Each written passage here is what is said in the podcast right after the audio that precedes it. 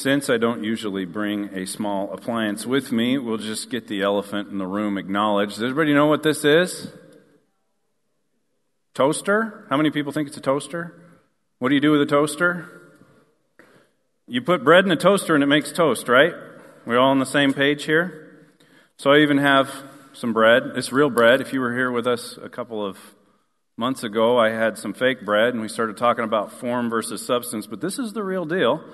And so I'm going to put the bread in the toaster and we'll see what happens. Yeah, hold that thought. I don't want to get caught up in that. Um, so we're continuing a sermon series, and uh, it's titled Supernatural, and this is our final week in the Supernatural series. But I hope it's not our final week of being focused on the supernatural and on the Holy Spirit's role in our lives and how the Holy Spirit moves us from what we are capable of in and of ourselves into the realm of the supernatural, into that which is beyond us, that which people around us would say that's, that's not natural.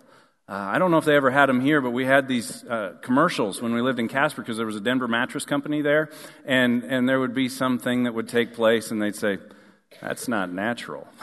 you know, and it, it, wasn't natural. And there should be things taking place in our lives that people look at them and say, that's not natural. What's going on there? And they lean in and they ask a question, and it gives us an opportunity to give glory to God, to point to the role of the Holy Spirit in our lives, bringing about supernatural things, supernatural events, supernatural occurrences in our lives. So far, we've talked about the Holy Spirit being a supernatural gift that God gives to us, that Jesus promised to us in John 14. And then he instructed his disciples on the role of the Holy Spirit.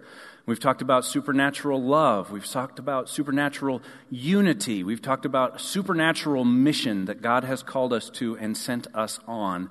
And last week we talked about supernatural prayer. And in all of these, we've been focusing on moving beyond the human, moving beyond the natural to the supernatural. That it's natural to love our families and those that are close to us, but it's supernatural to love those that are not like us at all. Or it's natural to agree with the people that look and act and sound a lot like us and have unity with them, but it's supernatural when we can experience the same unity of purpose and be of one heart and one mind, like the prayer we looked at last week, with those that maybe don't look or act like us, didn't come from the same place or the same neighborhood, or don't necessarily think the same things about everything, but we can have one heart, one mind, one purpose with others. And so we've been focusing on John uh, and specifically Jesus' teachings, John 14, 15, 16. We've looked at the book of Acts as we see this playing out. Uh, oftentimes, that is in your Bible, it'll say it's the Acts of the Apostles. But I think it'd be more accurate to describe the book of Acts as the acts of the Holy Spirit because we see every major breakthrough and advancement of the mission of God through the people of God in the book of Acts it begins with the Holy Spirit supernaturally empowering. And that's what we've been looking at. And uh, I didn't mention this early on, but for those of you that would like a little extra credit, um, if you're really interested in this and we haven't been able to cover everything in great detail, I wrote about a 20 page paper on this subject in seminary and it is a seminary paper, so I got to use big words and I got to, you know, footnote everything and all that. But if you're interested in this and you'd like to go a little bit deeper and maybe even look at some other scriptures and look at some other resources that would be there, just send an email to marc, M-A-R-C, at linwoodchurch.org and I'll be happy to send you that paper and you can take it for what it's worth. Um, but that would be a way that you could go a little deeper in this study since we're kind of coming uh, to the end of it. But today we're going to be talking about a supernatural life. We're going to be talking about a supernatural life. We will start in the book of John and Jesus' teachings in the book of John in that last discourse in John 15. And then we will wrap it all up with what Paul has to say about a supernatural life. Uh, it's, it's fitting that we should spend a little time in what Paul had to say on this, since Paul wrote almost half of the New Testament in his letters to the churches and instructing them. And so that will be what we talk about today, because I believe that God the Father, God the Son, God the Holy Spirit has a vision for your life, for every single person in this room's life, and for every single person not in this room's life.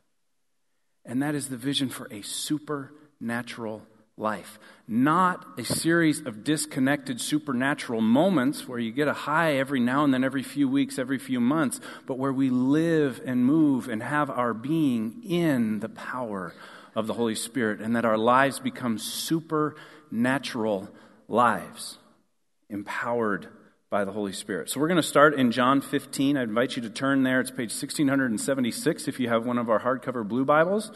Uh, the context for this is it says right smack in the middle of the last discourse. It's an extended teaching of Jesus that John records for us it differs in some ways from the other gospel accounts that we see in Matthew, Mark, and Luke. Uh, this last discourse fleshes out a lot of Jesus' central teachings that he really wanted to make sure. It's kind of like a commencement address in his last 24 to 48 hours of his life. These were the things that were on his heart to share with his disciples. And at the end of John chapter 14, he has just promised to give them the Holy Spirit. That's what we looked at at the beginning of this series.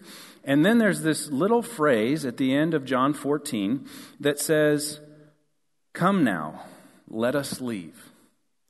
And the image I have of this next teaching that we have in John 15, verses 1 through 17, is Jesus leading his disciples from the upper room where the Last Supper and the washing of feet through Jerusalem up onto the Mount of Olives to the Garden of Gethsemane. That's the next location that we have.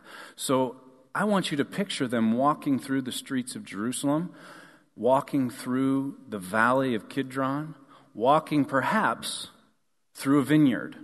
And then he says, in John 15, I am the true vine, and my Father is the gardener. He cuts off every branch in me that bears no fruit, while every branch that bears fruit, he prunes so that it will bear even more fruit. You are already clean because of the word I have spoken to you. Remain in me, and I will remain in you. No branch can bear fruit by itself, it must remain in the vine. Neither can you bear fruit unless you remain in me. I am the vine, you are the branches. If a man remains in me and I in him, he will bear much fruit. But apart from me, you can do nothing. If anyone does not remain in me, he is like a branch that is thrown away and withers. Such branches are picked up, thrown into the fire, and burned. If you remain in me, and my words remain in you, ask whatever you wish, and it will be given you. This is to my Father's glory, that you bear much fruit. As we continue, think about some recurring themes in what we've already read and what we're about to read, and see if you can identify a couple of things that I'll be focusing on as we look at this passage in a little more detail. In verse 9, he continues As the Father has loved me, so have I loved you. Now remain in my love. If you obey my commands, you will remain in my love, just as I have obeyed my Father's commands and remain in his love. I have told you this so that my joy may be in you and that your joy may be complete. My command is this love each other as I have loved you. Greater love has no one than this, that he lay down his life for his friends. You are my friends if you do what I command. I no longer call you servants because a servant doesn't know what his master's business. Instead, I have called you friends, for everything that I learned from my Father I have made known to you. You did not choose me, but I chose you and appointed you to go and bear fruit, fruit that will last. Then the Father will give you whatever you ask in my name. This is my command that you love one another. So there's a couple different themes that you probably picked up on in that, that phrases or words or uh, concepts that arise multiple times in that passage of Scripture. And the first one that I think we must acknowledge is this concept of remaining. Look at verse 4 of this passage. Verse 4, Jesus says, Remain in me, and I will remain in you. No branch can bear fruit by itself, it must remain in the vine. Neither can you bear fruit unless you remain in me. If you have a different translation of Scripture, it might say abide. Abide in me. This is how I first learned this uh, passage or, or uh, remember this passage, and so I often think about this idea of abiding in Christ. But we see the word remain in our New International Version four times in one verse, and then it comes up another seven times in the next six verses. And so we better know what that word means and what Jesus is instructing his disciples and us through extension to do. That word means to abide. Abide means to live. He's basically saying, dwell in me, dwell in my love, take up residence in me and in my love, live there. Live in me and in my love. And so we could say, first and foremost, a supernatural life.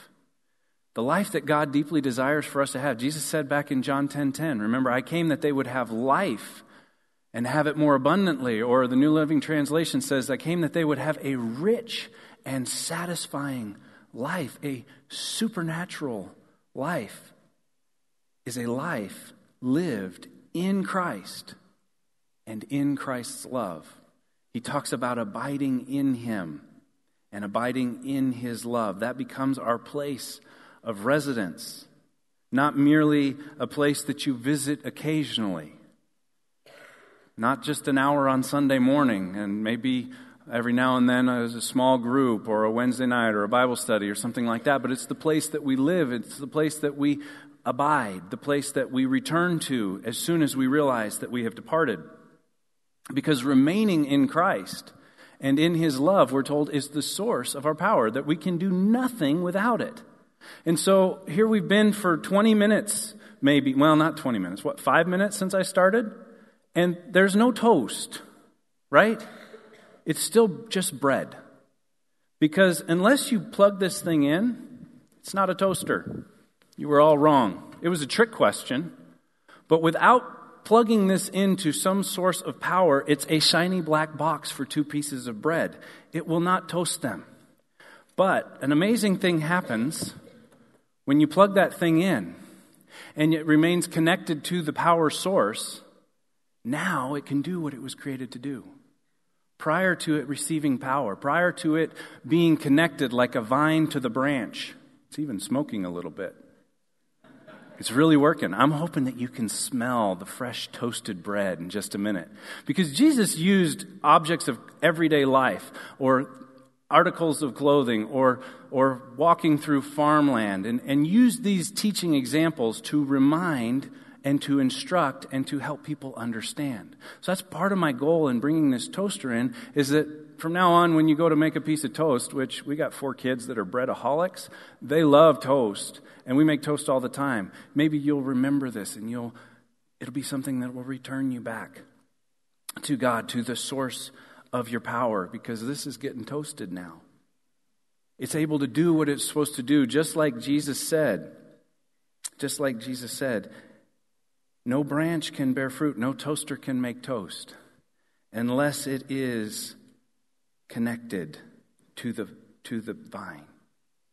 It must remain in the vine. Neither can you bear fruit unless you remain in me. Remaining in Christ is the source of the power of a supernatural life. And I, I had to just smile this morning. I was reading my daily Bible reading. I read a chapter from the New Testament and a chapter from the Old Testament. I just march through things and I get kind of random and sometimes I'll get on something and go with it for a while. And this morning I was in Zechariah chapter 4. And Zechariah chapter 4, verse 6 says, Not by strength or by might, but by my spirit, says the Lord of hosts. And I said, Oh, thanks, God. I'm preaching on that. That's what we've been talking about these last few weeks. That it's not by our strength, our natural strength, or our natural power, but by His supernatural power at work within us that enables and empowers a supernatural life. Otherwise, we're just a toaster, not plugged in. So you're saying, well, that's great, Pastor Marc. How do I do it? You know, a lot of times early in my faith walk, I would say, well, that's, that's wonderful, Pastor, but how? Yes, but how? Yes, but how? Okay, I agree, but how?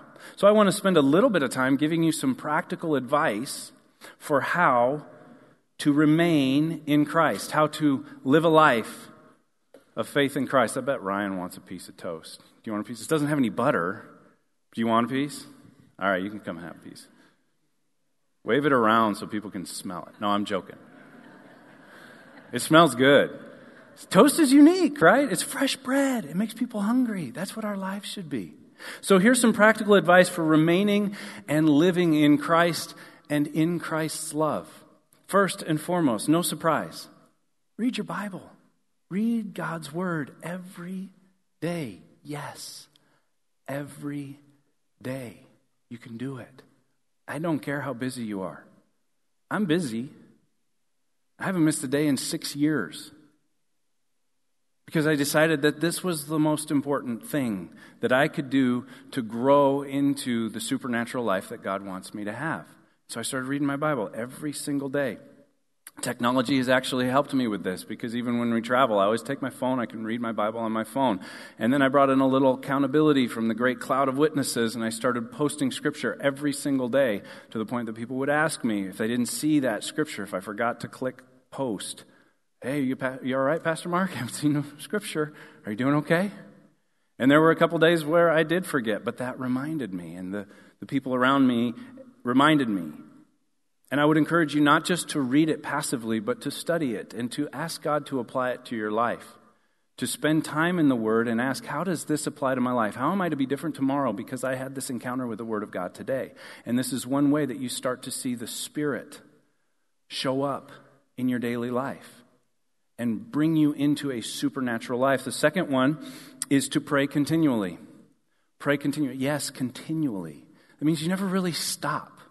You might hit pause because you have to go to this meeting, but you can live a lifestyle of prayer. And, and some of the mystics, some of the great saints of the church in the past talked about breathing in and out prayer. That as they breathed, it was an act of prayer, and they, they developed this in their lives. And so, yes, Bible reading, and prayer. It's kind of like when you ask somebody how they lost all that weight. And the last thing you want to hear them say is, well, diet and exercise. I, I ate less and I exercised more. Or I, I ate better and I, I, I worked out a little bit more. And you want, no, anything but that. Give me the silver bullet so that I don't have to do diet and exercise. I want to keep eating what I'm already eating and I don't want to have to work out and sweat.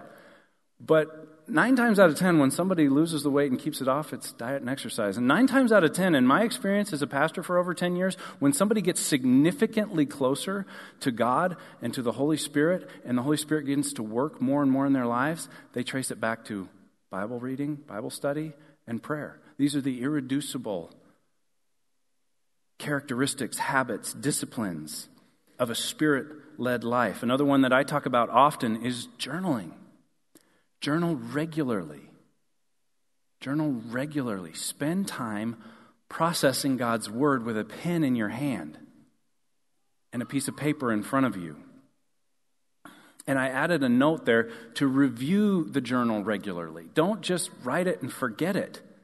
There's value in that, believe me. That I've heard people say thoughts disentangle themselves as they move from my mind through my hand, through the pen onto the paper. That you can only write about 100 words a minute. You can think about a thousand, right? And you got thoughts going in a thousand different directions. But when you have to focus on a thought long enough to write it out, it gets clearer. And then if you develop the, the habit of going back every week and reading over the week and going back every month and reading over the month, some of the best pages in my journal are where I have seen a theme or a trend emerge over a month or two or over a week or two, and I've realized God's trying to show me something, trying to teach me something that I didn't see in the day to day, but that I do see when I review it. So journal regularly and review it regularly. Make this a part of your daily life, and the Spirit will bring insight to what you're reading in Scripture and what you're praying about and what you're interacting with as you journal, and you will begin to live a spiritual life, a supernatural life, and you'll have insight. And that will fuel the last group here of worship, fellowship, service, evangelism, sharing your faith, being on mission, going to your church not to get something, but to give something. Going to your church to serve. Going to your church to touch somebody's life or make some connection or introduce somebody you don't know, don't recognize to somebody that you do know and do recognize. And going out these doors into this world and serving in Jesus' name. That all becomes empowered by those spiritual disciplines. And so that's some practical advice. There's others. There's great books on this. Celebration of Discipline is a great book on building spiritual disciplines into your life and daily, weekly, monthly, annual rhythms.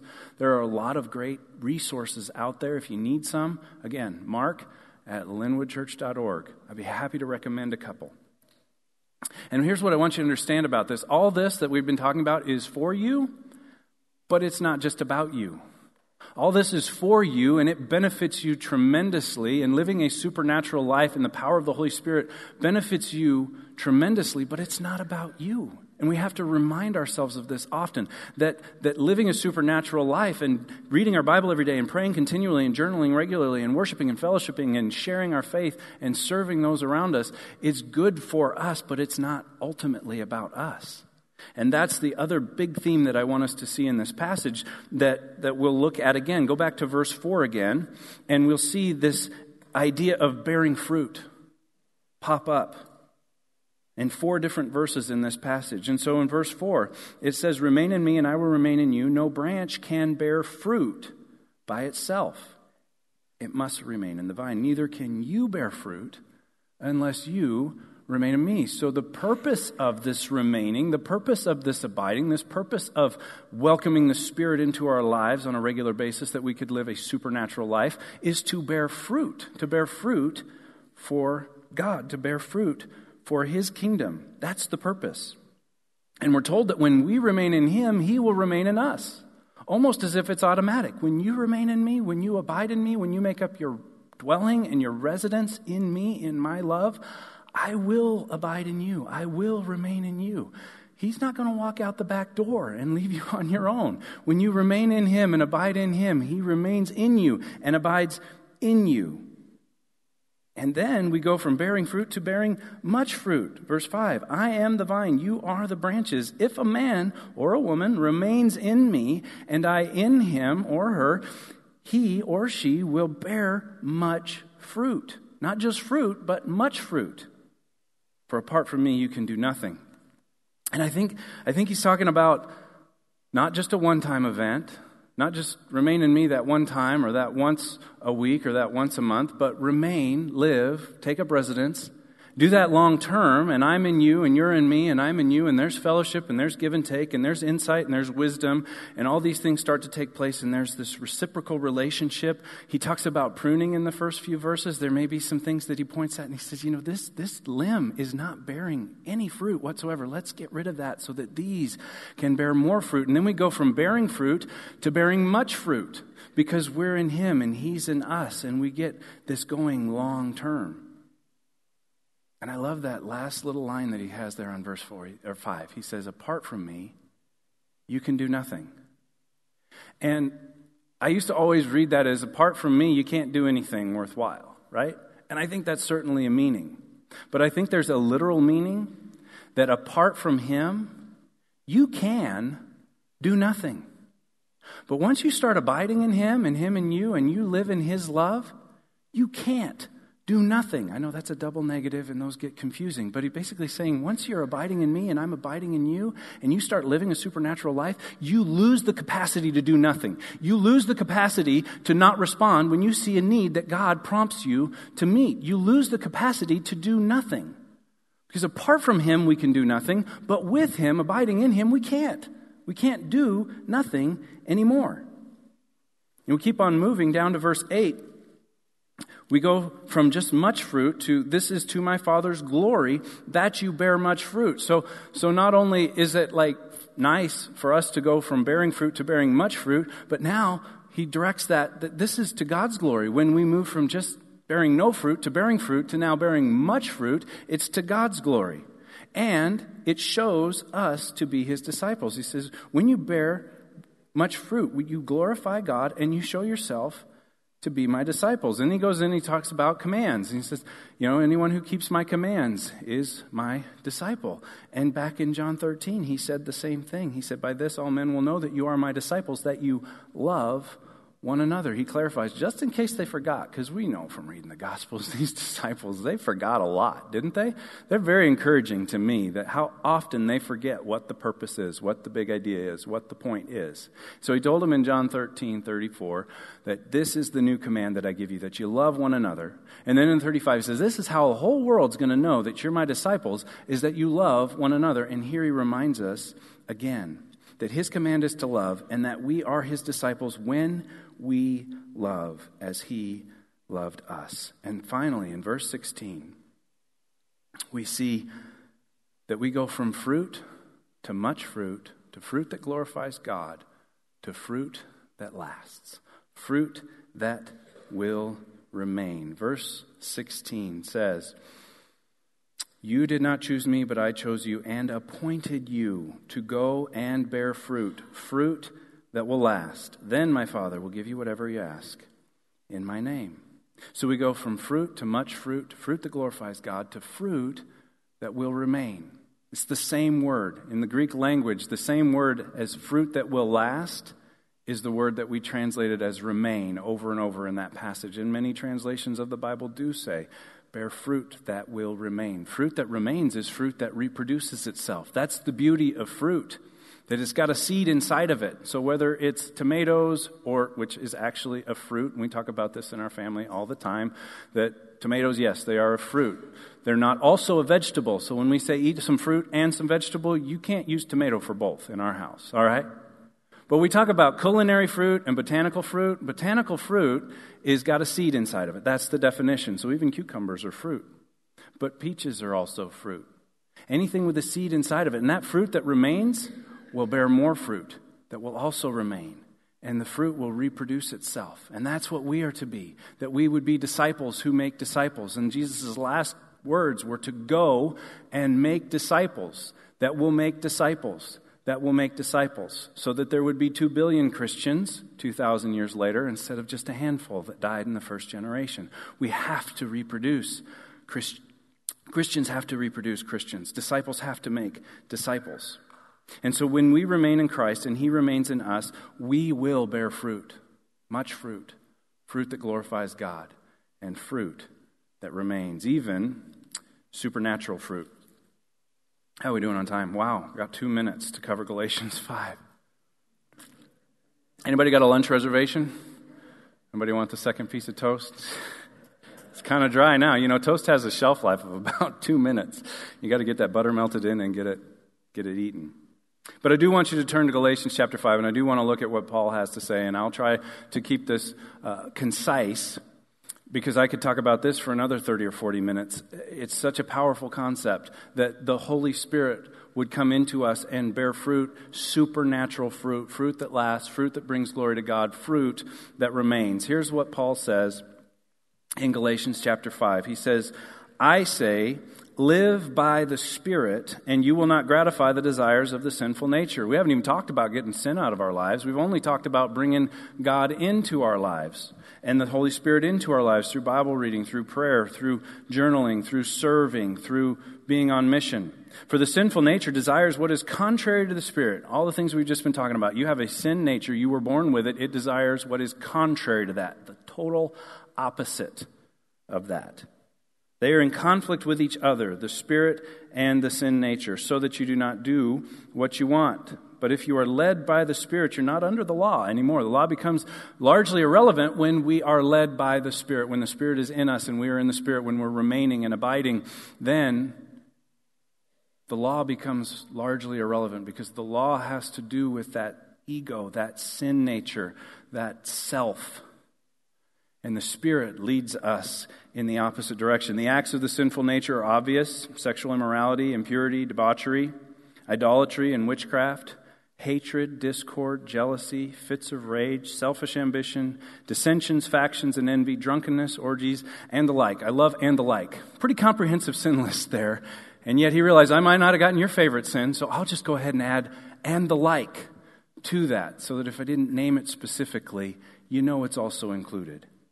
I warn you, as I did before, those who live like this, who abide in these behaviors, will not inherit the kingdom of God. But, but, The fruit of the Spirit is love, joy, peace, patience, kindness, goodness, faithfulness, gentleness, and self control.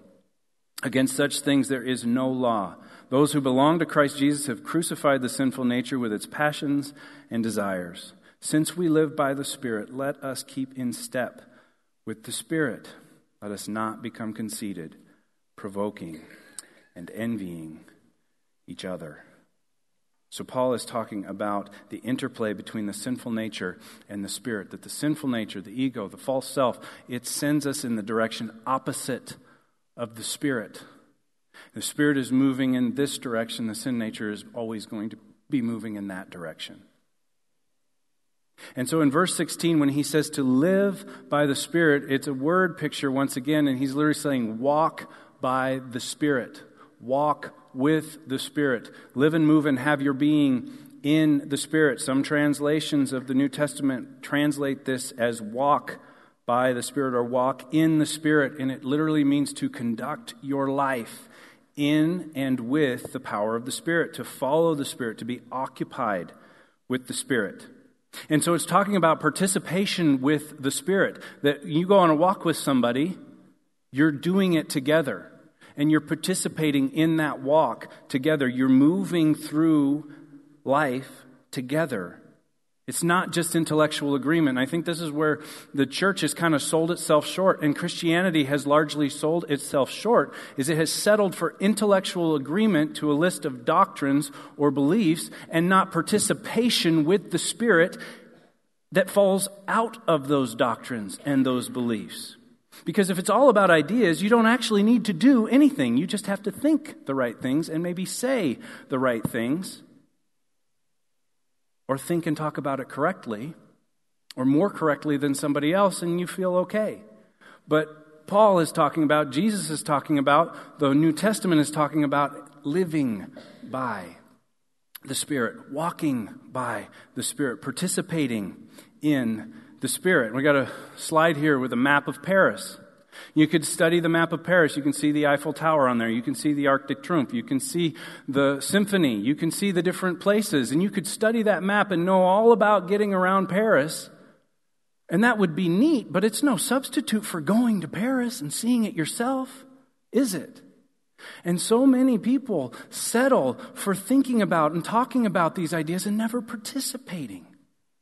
It's not the same. It's not the same to study the map, to study the signposts, to study the directions, to have the right ideas and talk about the right ideas if we don't go and actually do them. It's not enough to just think about and talk about love correctly if we don't actually go and participate with the Holy Spirit in living a life of supernatural love. It's kind of like you could have a PhD in botany, but if you don't ever go and actually garden, you're going to starve to death. And an average gardener will be better fed than a guy with a PhD in botany who never does any actual gardening. Do you see where the connection that I'm making there? It's the difference between engineering and actually building something. And the best engineers are the ones that go to the job site and they learn. They say, oh, wow, that worked on paper, but it doesn't work in real life. Tell me why. Help me learn. And then the next time they do it differently. And so it moves from theory and ideas and words to actual participation with the Holy Spirit. And I believe that's the vision that God has for us to the supernatural life is a life that we live in step with the Spirit. He says in verse 22 and 23 that we get to participate in the bearing of this fruit, right? The love, joy, peace, patience, kindness, goodness, gentleness, faithfulness, and self control. That it's supernatural love, supernatural joy, supernatural peace that we are called to, that the Spirit's going to bear that in our lives as we move through life with it, as we live by the Spirit from verse 16. And then, in case there was any doubt, in verse 25, it says, Live by the Spirit again. Keep in step with the Spirit. Because the flesh, the sin has been crucified. He says this earlier in Galatians in chapter 2, verse 20. I have been crucified by Christ. It is no longer I who live. It is Christ who lives in me. And the life I live in the flesh, I live by faith in the Son of God who loved me and gave himself for me. And now we're seeing all this converge, and Jesus promised to send the Holy Spirit to lead us into this supernatural life that was his vision for us from the beginning. That we no longer do the acts of the sinful nature, which he describes in verse 19, we begin to bear the fruit of the Spirit in our lives. Not acts that our flesh brings about, but the fruit that the Spirit bears in our lives. Because there's no law against those things. Did you catch that in verse 23? Against such things there is no law. Against the fruit of the Spirit, against love, joy, peace, patience, kindness, goodness. There's no law against those things. There's a law against the acts of the sinful nature, but there's no law against. The law becomes irrelevant as we keep in step with the Spirit. And I've used this illustration many times, and I will use it many more times. That keeping in step with the Spirit is not me saying to the Spirit, hey, I got to go over here and I got to do this thing and it's got to work, so I need you to come with me and make it work with your supernatural power. Keeping in step with the Spirit is discerning through Scripture, through prayer, through journaling and insight, through worship, through fellowship, through study, discerning where is the Spirit going and how do I keep in step with the Spirit. Oh, you weren't going over there at all. You were going over here. Oh, okay, let me keep in step with you and live a supernatural life, that we would participate, that we would walk with the Spirit. So, the bottom line today, the bottom line of the whole series is that a supernatural life of supernatural love bears supernatural fruit. That when we spend time every day nourishing our soul with the supernatural, with the Spirit of God, through His Word, through prayer, through journaling, through serving, through sharing our faith, that that opens the door. We abide in him, he abides in us. We remain in him, he remains in us. We live in him, he lives in us. We make it harder than it is. And that that supernatural life of abiding in Christ will bring about supernatural love and it will bear supernatural fruit. Supernatural love, supernatural joy, supernatural peace. Peace that people say, well, how are you able to be so calm in those circumstances? Going through that trial, dealing with that financial problem, dealing with that medical problem. How are you able to have that? And you point to the supernatural peace that you have because you live a supernatural life. This is the vision that I believe God has for every single person in this world. And He enlists us to lead the way. He enlists us to be the ministers of reconciliation because we're living the supernatural life of supernatural love that's bearing supernatural fruit so that people are asking us about it on a regular basis. And we say, Come and see. Come and see. Come with me. Let me introduce you to the person who changed my life. And so, as we bring this message to a close, there are a thousand different ways that this could apply to you. There are a thousand different people that could be on your heart right now. There are a thousand different responses of faith that could take place in this room. And I just hope that each and every one of us will lean into that. Will say, God, where are you challenging me? Where are you affirming me? Where are you asking me to take a next step? Where are you pointing me? Who are you laying on my heart to reach out to, to put on a prayer uh, slip and pray for on a regular basis, to make a phone call on the way home? And that we would be a people who respond in faith every time the Spirit lays conviction upon us. You can come to, uh, Zach laid it out so well. Pastor Zach just explained we have altars, we have the cross. You can make an altar where you're seated. You can go to the far altars and someone will pray with you. You can come to the, the inside altars and pray by yourself. However, you choose to respond, don't let the moment pass because it could be setting up the next moment and the next response in faith. And the cumulative effect of responding in faith to God's word cannot be overstated.